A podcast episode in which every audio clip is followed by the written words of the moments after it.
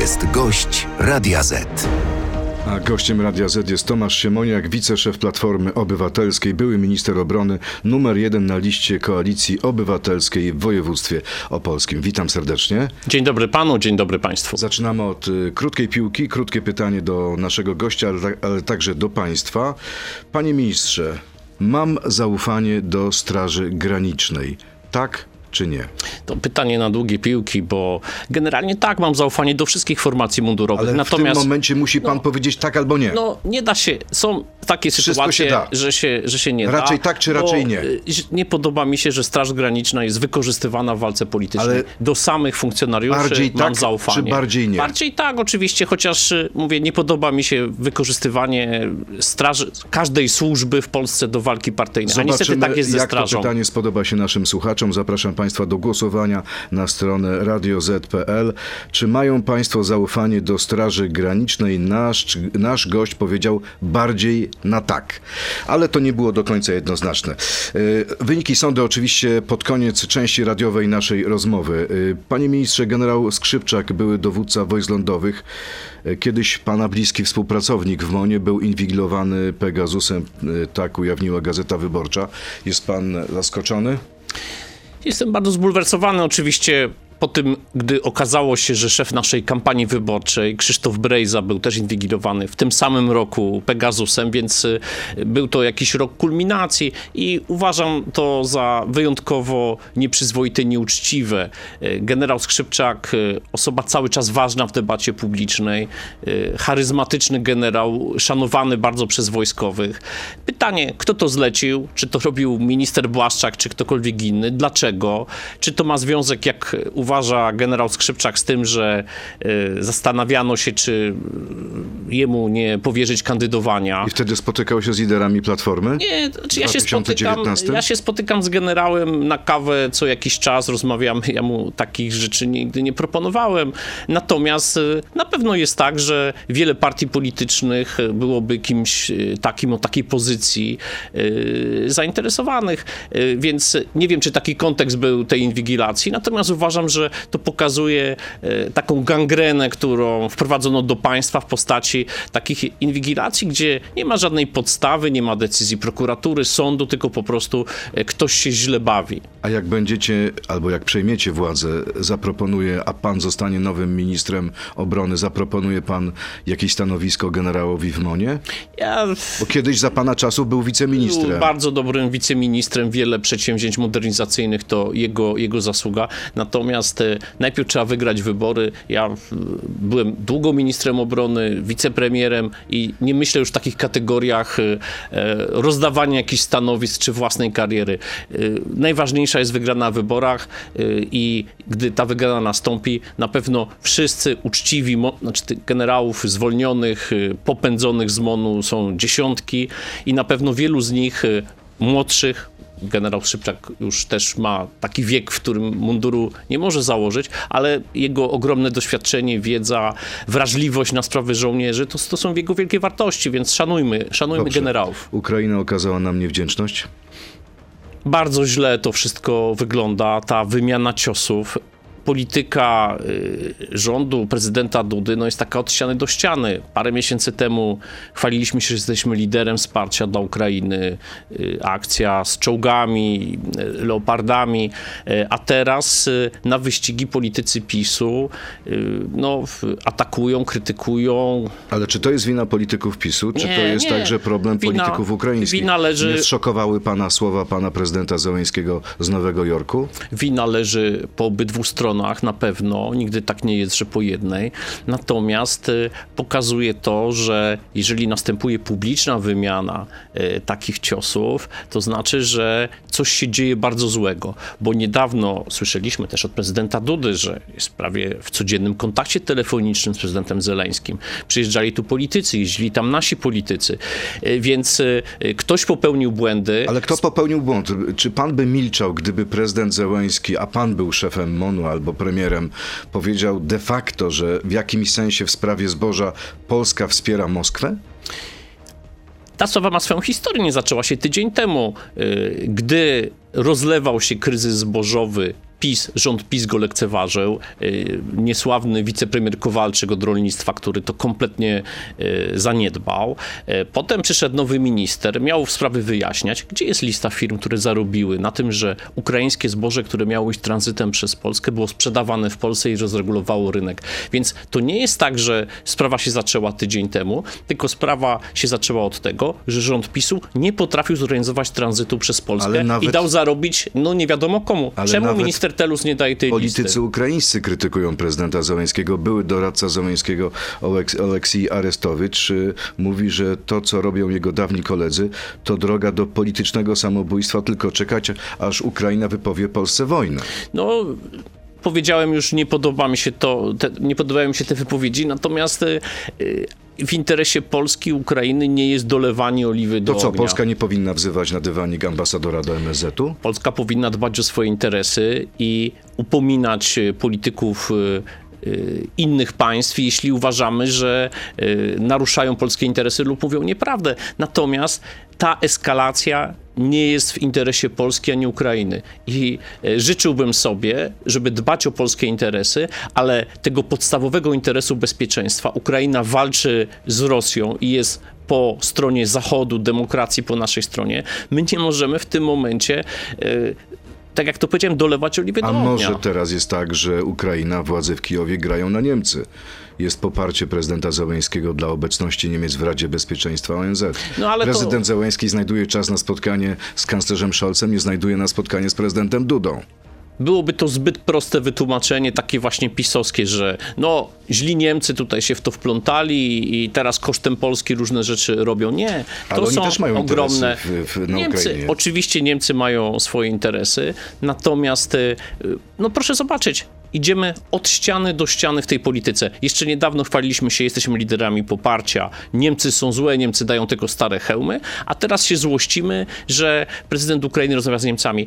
Gdy ma się agresora, gdy giną codziennie ludzie, y, rozmawia prezydent Zeleński z każdym, który chce mu pomóc. Panie to jest dla mnie zrozumiałe. Czy Donald Tusk stanie przed mieszkańcami wschodniej Polski i powie im prosto w oczy, że szykował dla nich rosyjską niewolę, jak proponuje Mariusz Błaszczak? Przecież to jest nieprawda, to jest y, wielkie kłamstwo i tu przywołam niekwestionowany autorytet y, byłego szefa sztabu generalnego generała Mieczysława Cieniucha, który po tym, co zrobił minister Błaszczak, po ujawnieniu tajnych dokumentów, wyszedł i powiedział, całość tego planu przeczy tezie ministra Błaszczaka. Nikt nie zakładał, że będzie część, całość terytorium Polski oddawana. Natomiast robienie zarzutu wojsku, że ma w zalakowanych kopertach i zamkniętych szufladach plany na każdą ewentualność, jest wyjątkowo niemoralne i nieprzyzwoite, bo Błaszczak, Morawiecki doskonale wiedzą, jaki jest kontekst tego planu samodzielnego, jak e, wygląda to w całości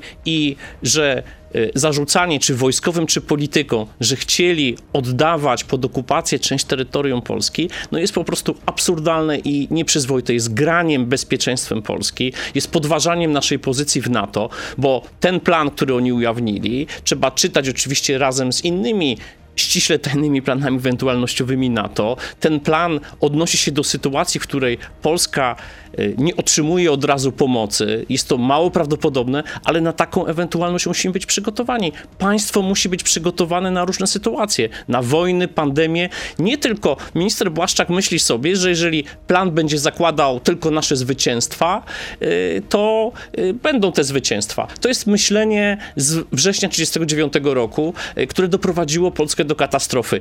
Nie mają żadnego wstydu. Mamy- Ściśle tajny plan biorą do spotu wyborczego PiSu. Mamy rok 2023, przed nami wybory 15 października, przed nami również krótka piłka, część druga. I poproszę o wypowiedzi tak albo nie, odpowiedzi.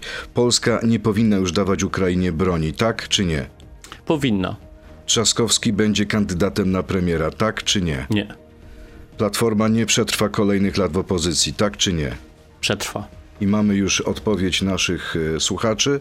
W sądzie e, z pytaniem, czy masz zaufanie do Straży Granicznej, 48% odpowiedziało tak, nie 52% uczestników sądy na ten moment. Gorący komentarz do tych wyników Tomasz Siemoniak już za moment w części internetowej naszej rozmowy. Zapraszam. To jest gość Radia Z. Czyli mamy takie 50-50. część uważa, że e, ma zaufanie, część tego zaufania nie ma. Trochę tak jak pańska odpowiedź. No, jestem bardzo zmartwiony tym wynikiem, bo to oznacza, że nawet w takich sprawach jesteśmy bardzo podzieleni i to się bierze właśnie z tej gry y, partyjnej. Nasi słuchacze wysłuchali w serwisie informacji o tym, że Straż Graniczna jest używana teraz do y, nagonki na film fabularny Agnieszki Holland. Ja tego filmu nie widziałem, nie wypowiadam się na temat. A pójdzie co tam pan na zieloną jest. granicę? Tak, jestem. No bo ci strażnicy, któ- których cytowaliśmy list, y, napisali, że tylko świnie siedzą w No kinie. to jest, y, I prezydent Duda też coś takiego powiedział. W głowie mi się to nie mieści. To jest film fabularny.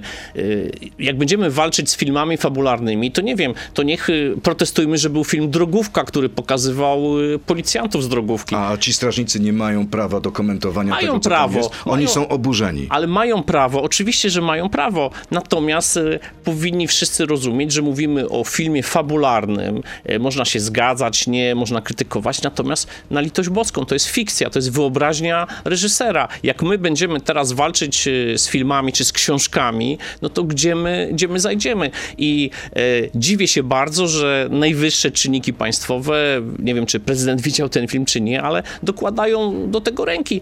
Y, Zdejmujmy Zdejmujmy napięcie z tej sytuacji w Polsce wewnętrznej. Oczekiwałbym, że kto jak to, ale prezydent który jakoś powinien być, przynajmniej starać się być arbitrem ponad podziałami, nie będzie dolewał oliwy do ognia. Używam po raz kolejny tego sformułowania, natomiast absolutnie mnie to martwi. I co będzie? Będą pikiety przed kinami? Będą jakieś listy, kto poszedł do kina? Przecież to, to się w No ale mamy mieści. też wypowiedź rzeczniczki Straży Granicznej pani Anny Michalskiej i ona mówi, że film Agnieszki Holland to kompletnie oderwana od rzeczywistości wizja, bo pokazuje się w nim strażników jako formację niemalże morderców.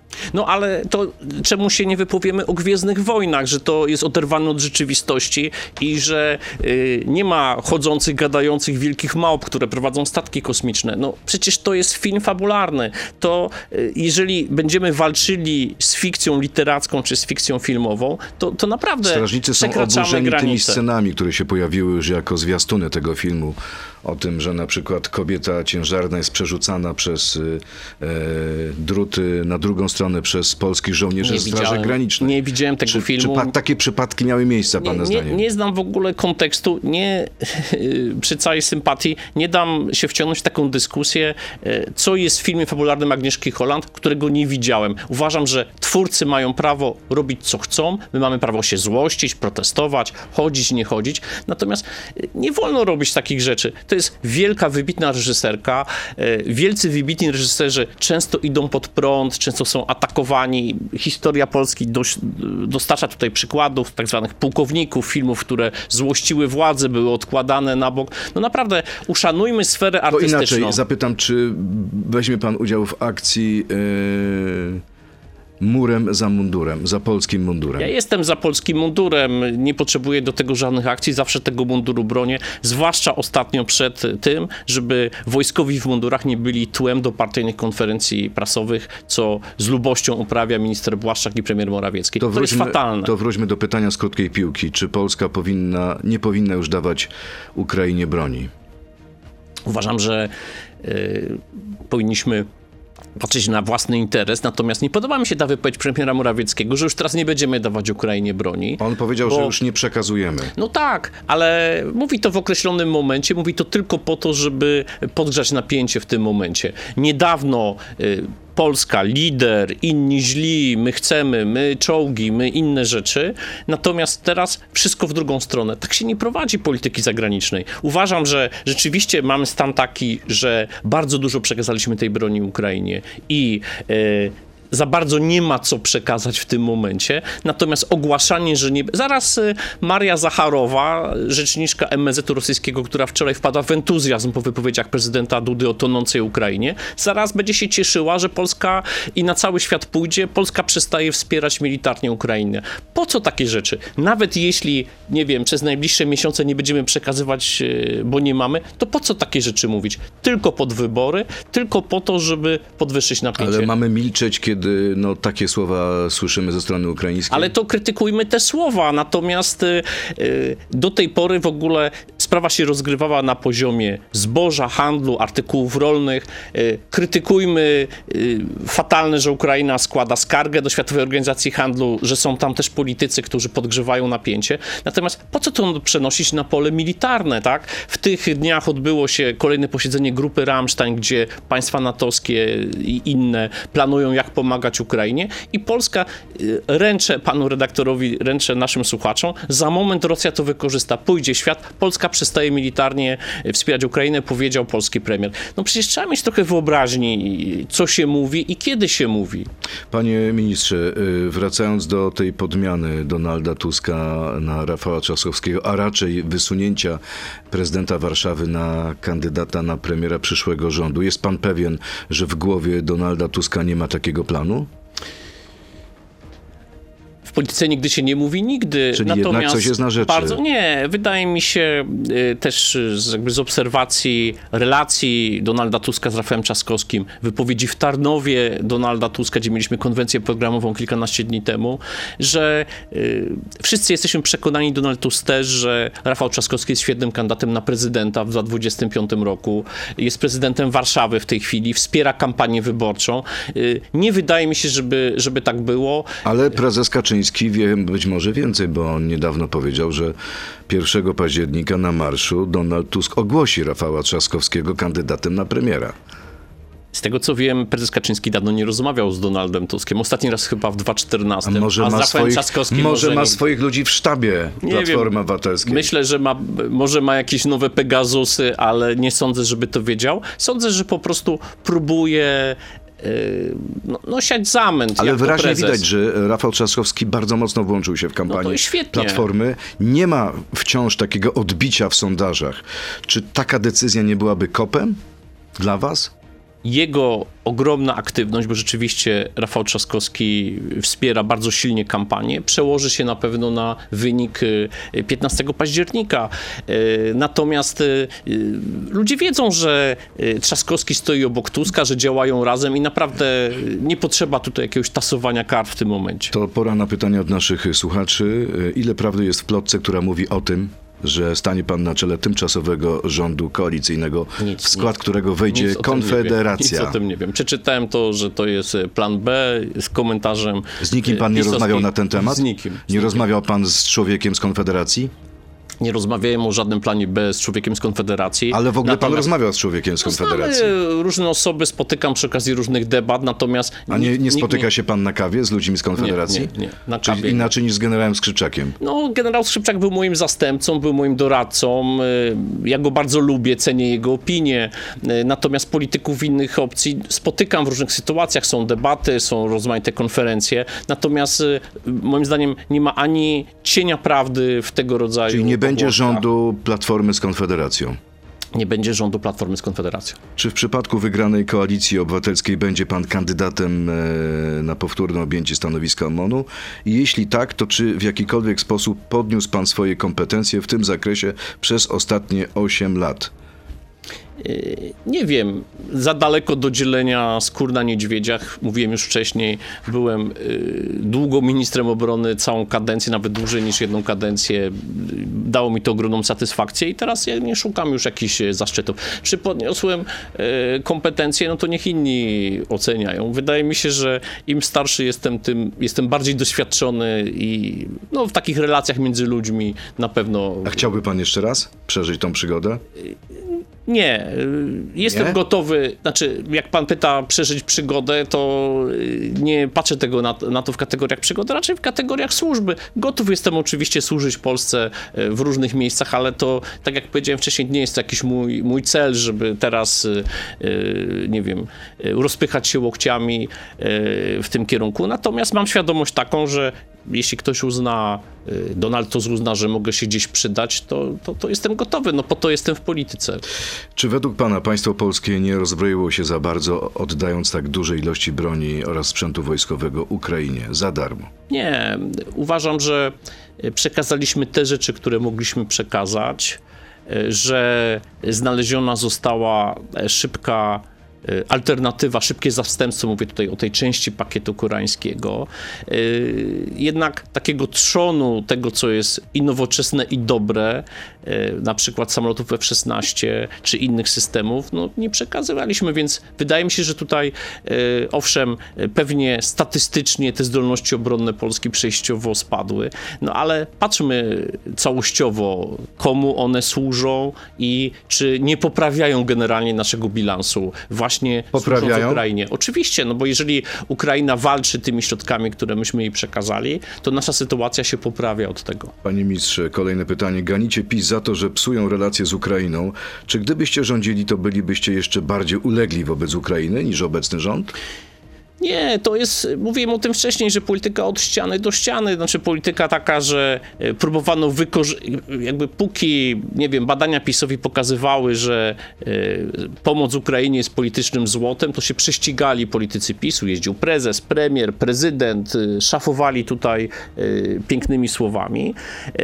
Trzeba być zawsze w polityce realistą. Nie wolno tak robić od ściany do ściany, bo to się mści taką sytuacją jak w tym momencie, więc wydaje mi się, że w y, tych miesiącach, gdzie te relacje były bardzo dobre, gdy pomagaliśmy Ukrainie, y, zaniedbał rząd y, postawienie naszych interesów w różnych sprawach i teraz płacimy za to cenę. Ale ani nie powinno się wpadać w entuzjazm w, w, relacjach międzynarodowych, ani potem nie powinno się ścigać w tym, co my tu jeszcze przykrego powiemy, czy przykrego zrobimy. Kolejne pytanie. Jak to możliwe, że polscy żołnierze brali udział w defiladzie zwycięstwa w 2010 roku na Placu Czerwonym? Nie, nie pamiętam tej, ja nie byłem ministrem obrony wtedy, nie pamiętam tej, tej sytuacji. Pamiętam tylko tyle, że świętej pamięci prezydent Lech Kaczyński miał jechać e, też do Moskwy na tę defiladę. Mówił o tym e, prezes Jarosław Kaczyński w tym swoim spocie do przyjaciół Rosjan, e, więc... Czyli taki udział nie byłby niczym złym? Znaczy, jeśli byłby tam polski prezydent, no jednak polscy żołnierze uczestniczyli w II wojnie światowej, byli czwartą, piątą armią i y, przykładanie dzisiejszego kontekstu do tej sprawy wydaje mi się y, no, niestosowne. To a propos tamtych sytuacji, y, Sławomir Cęckiewicz ujawnił plan utworzenia gorącej linii telefonicznej między Centrum Zarządzania Kryzysowego MONU a dowództwem rosyjskim w Królewcu. Dokument, po którym pan się podpisał, był dokumentem adresowanym do prezydenta Komorowskiego. Czy pan to potwierdza i do czego była potrzebna taka linia? Gorąca linia powstała między Stanami Zjednoczonymi a Związkiem Radzieckim w okresie największego napięcia po kryzysie kubańskim, po to właśnie, żeby przez y, nieporozumienia jakiś wzrost eskalacji, nie doszło do wybuchu wojny, więc ja nie mam nic przeciwko temu i wtedy pamiętam, e, że to była propozycja szefa sztabu generalnego, e, bo taka wyszła ze strony rosyjskiej. Jak się ma wspólną granicę, miejmy telefon, żeby zadzwonić, że na przykład e, samolot stracił nawigację i leci w waszą stronę i to nie jest wojna, tylko po prostu po naszej stronie jest jakiś błąd po tej czy tamtej. Przecież y, nasze służby graniczne mają kontakt ze służbami białoruskimi, zawsze miały, bo to jest techniczna sprawa. A dzisiaj Więc jest taka linia gorąca tego, między wiem, Polską tego, a obwodem ta linia, królewickim? Ta linia, nie, ta linia, z tego co pamiętam, y, nie, nie powstała w końcu. Y, natomiast y, naprawdę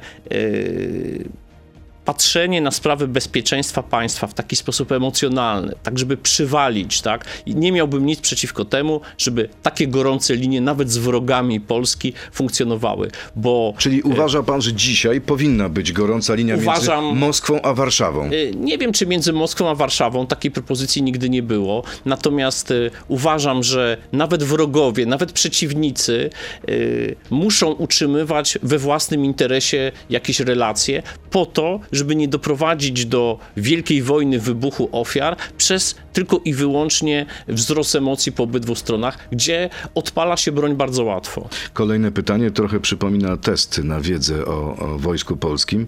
Czy jako były minister e, obrony jest pan w stanie powiedzieć, kto jest odpowiednikiem majora w marynarce wojennej nie. oraz jakie są podstawowe zasady podczas czyszczenia broni? Nie, to nie są zadania y, ministra obrony, więc y, y, można tutaj wiele takich szczegółowych pytań zadać.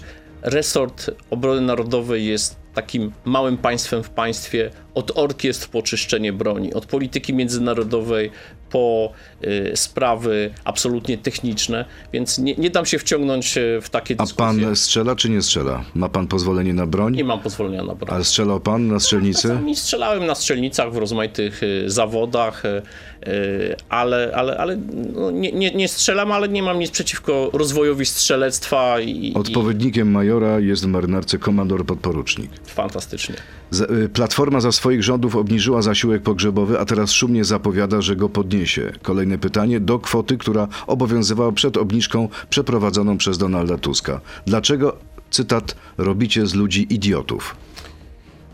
Nie zajmuję się zasiłkami pogrzebowymi, już mi bliżej do czyszczenia broni majorów, y, odpowiedników majorów w marynarce. Natomiast y, mamy taką inflację, że z pewnością wszystkie koszty poszły bardzo do góry. Y, Ja pamiętam tamtą obniżkę i dyskusję wokół niej. Firmy pogrzebowe się natychmiast dostosowały, bo koszty pogrzebu były takie jak zasiłek, więc wydały się zawyżone. Natomiast minęło wiele lat i no, no wszystko bardzo podrożało i z pewnością też pogrzeby wymaga to większego zasiłku. Nie widzę w tym niczego złego, ani, y, ani nawet jeżeli gdzieś ktoś kiedyś politycy zmieniają zdanie, Czyli przyzna się pan, że to był błąd? nie, to wtedy nie był błąd, bo tak jak mówię, e, koszty pogrzebów spadły i były na poziomie tych zasiłków, bo one się dostosowały do wysokości zasiłku. Pamiętam tę dyskusję. Nie zajmowałem się tym w żaden sposób. Śledziłem, tak jak każdy obywatel, tę, e, tę sprawę. Kolejne pytanie. Czy Platforma postuluje zatrzymanie ogromnej pomocy socjalnej dla Ukraińców mieszkających w Polsce? Chodzi o na przykład 800 plus czy kredyty 2%. No, ja jestem przeciwko polityce od ściany do ściany, bo widziałem taką wypowiedź y, posłanki do Parlamentu Europejskiego Anny Zaleskiej, która sugerowała to, że teraz trzeba obcinać y, tę pomoc. Y, No, rzecznik rządu w 15 rozmowie w Polsacie powiedział, że te przepisy w naturalny sposób wygasają z końcem roku i że raczej nie zostaną przedłużone. odbądźmy tę dyskusję, też mówię do, do PiSu, po 15 października. Nie wrzucajmy tych tematów w kampanię wyborczą, bo zostało jeszcze 3,5 tygodnia i e, zaraz się okaże, że największym wrogiem Polski jest Ukraina i Ukraińcy. Będzie to taki absurd, taka nieprawda. E, Prawdziwy wróg Polski jest gdzie indziej i walczy z nim właśnie Ukraina. I można się zastanawiać, czy powinny wygasnąć, czy nie, czy jest za dużo, za mało, czy właściwie to jest celowane. Natomiast nie wrzucajmy tego w ogień kampanii Ale wyborczej. gdyby pan dzisiaj miał odpowiedzieć, powinny wygasnąć czy nie? No pewnie trzeba to skorygować, pewnie trzeba. Yy, Czyli część tak, pod część nie. Tak, no bo y, te przepisy zostały przyjęte i dobrze w bardzo takiej doraźnej sytuacji pomocy dla setek tysięcy uchodźców, którzy się znaleźli w Polsce. Minęło półtora roku, y, zapowiada się, że konflikt będzie długi. Y, Trzeba zachęcać y, obywateli Ukrainy do pracy w Polsce, tych, którzy chcą tutaj u nas pozostać. W związku z tym ten system socjalny też musi być do tego dostosowany. Więc tylko mówię, nie wolno tego robić w atmosferze takiej, że teraz się pokłóciliśmy z Ukraińcami o zboże, to będziemy zabierać y, uchodźcom w Polsce jakieś pieniądze. Nie można tak działać. Kolejne pytanie. Czy jako były minister obrony może pan powiedzieć, ile wynosi renta inwalidzka weteranów wojen w Iraku, w Afganistanie i o ile, o ile jest niższa od pana pensji? Miał pan za mało poweru, aby coś w tej sprawie zmienić? Dużo zrobiliśmy, jeśli chodzi o y, zadośćuczynienia dla tych rodzin, których y, y, żołnierze, w których żołnierze, mężowie, synowie zginęli. Powstało Centrum Weterana właśnie do pomocy, do opieki nad takimi ludźmi. Y, To są sytuacje, ja, ja nimi się zajmowałem, przyjmowałem wdowy, przyjmowałem rodziny, po to właśnie, żeby te jednostkowe sytuacje jakoś y, samemu zobaczyć i sam ich dotknąć. Natomiast zdaję sobie sprawę z tego, że nie w każdej sytuacji, i, i takie osoby też do mnie piszą, do mnie się zwracają, yy, państwo w sposób satysfakcjonujący odwdzięcza się tym, którzy mu służyli. Myśli pan, że jest przepaść między tym, jak y, polski rząd, polskie państwo traktuje weteranów, a tym, jak to robią w Ameryce? Nie. Jeśli chodzi o taki stosunek opinii publicznej, to można się zastanawiać, bo Ja tam... mówię tak naprawdę o tym, co państwo może dać, nie o opinii publicznej, bo Jest to- szacunek myślę, jest że to- i tu, i tu jest taki sam. Jest, y, no, wydaje mi się, że w Stanach Zjednoczonych. y, Jest większy? Tak, że sam widziałem w małych miejscowościach w sklepie zdjęcia poległych żołnierzy pochodzących z tej miejscowości w Afganistanie i tak dalej. U nas, znaczy. Nie chcę tutaj, bo to jest jakiś ogromny, trudny wątek, e, wprowadzać tego, co słyszałem od wdów, co słyszałem od rodzin, jak, jak czasami ludzie do nich podchodzą, tak? Znaczy, że tutaj w tej sferze... Nie rozumiem, panie ministrze, o, o co chodzi tak naprawdę? No, Mają to- pretensje? Nie, chodzi o to, że e, wdowy nie spotykały się z takim powszechnym szacunkiem, na jaki zasługiwały, tylko z opiniami, no chciał zarobić, pojechał do Afganistanu, zginął, sam sobie winien, tak? Znaczy No ludzie... to jest paskudne. No właśnie, ale słyszałem to niestety wielokrotnie. Nawet nie chciałem tego tutaj y, mówić, ale pan redaktor zapytał, więc y, jak zawsze y, mówię wszystko. Y, nie jest gorszy nasz system opieki nad y, weteranami y, niż y, system amerykański. Oczywiście miejmy świadomość taką. Y, nie chcę tutaj broń Boże, krytykować Stanów Zjednoczonych, ale że skala tam jest ogromna. Tam jednak y, zginęły tysiące żołnierzy, tysiące rannych, tak. My byliśmy w stanie y, pomagać rannym żołnierzom w Afganistanie w sposób absolutnie unikatowy, ratując im kończyny, robiąc różne rzeczy. Także tutaj myślę, ten nasz system i trzeba tę ustawę przyjęta w 2011 roku za naszych rządów y, ustawa o weteranach, potem Centrum Weterana w Warszawie. Y, Trzeba cały czas pomagać, cały czas szukać. To była moja decyzja, żeby stworzyć Centrum Weterana, po to, żeby jakaś instytucja pilnowała tych spraw, żeby nie było tak, że y, ci weterani są, czy rodziny poległych są skazani na takie właśnie dobijanie się przez okna. Więc jest to Centrum Weterana, ono działa, wszyscy tutaj politycy to szanują. Na szczęście nie zostało to zlikwidowane w żaden sposób na zasadzie, że to powstało za, e, za rządów Platformy. I e, jeśli mogę jakoś spuentować ten wątek, e, szanujmy weteranów, pomagajmy weteranom, szanujmy wdowy, szanujmy ich rodziny. Oni polegli też w naszym imieniu, oni polegli dla Rzeczypospolitej i zasługują na ogromny szacunek. I też wsparcie finansowe, wsparcie zdrowotne na różne sposoby. Ale tak jak rozmawiałem wielokrotnie z tymi osobami, właśnie serce jest ważniejsze niż pieniądze bardzo często. I niech to będzie puenta naszej rozmowy. Bardzo dziękuję. Tomasz Siemoniak, były minister obrony, wiceszef Platformy, jedynka na liście KO w y, Opolskiem. Bardzo dziękuję. Piękne Miłego Opolskie. dnia. Pozdrawiam. Pozdrawiamy. Opolszczyznę. To był gość Radia Z. Słuchaj nas w Radio Z i na player radioz.pl.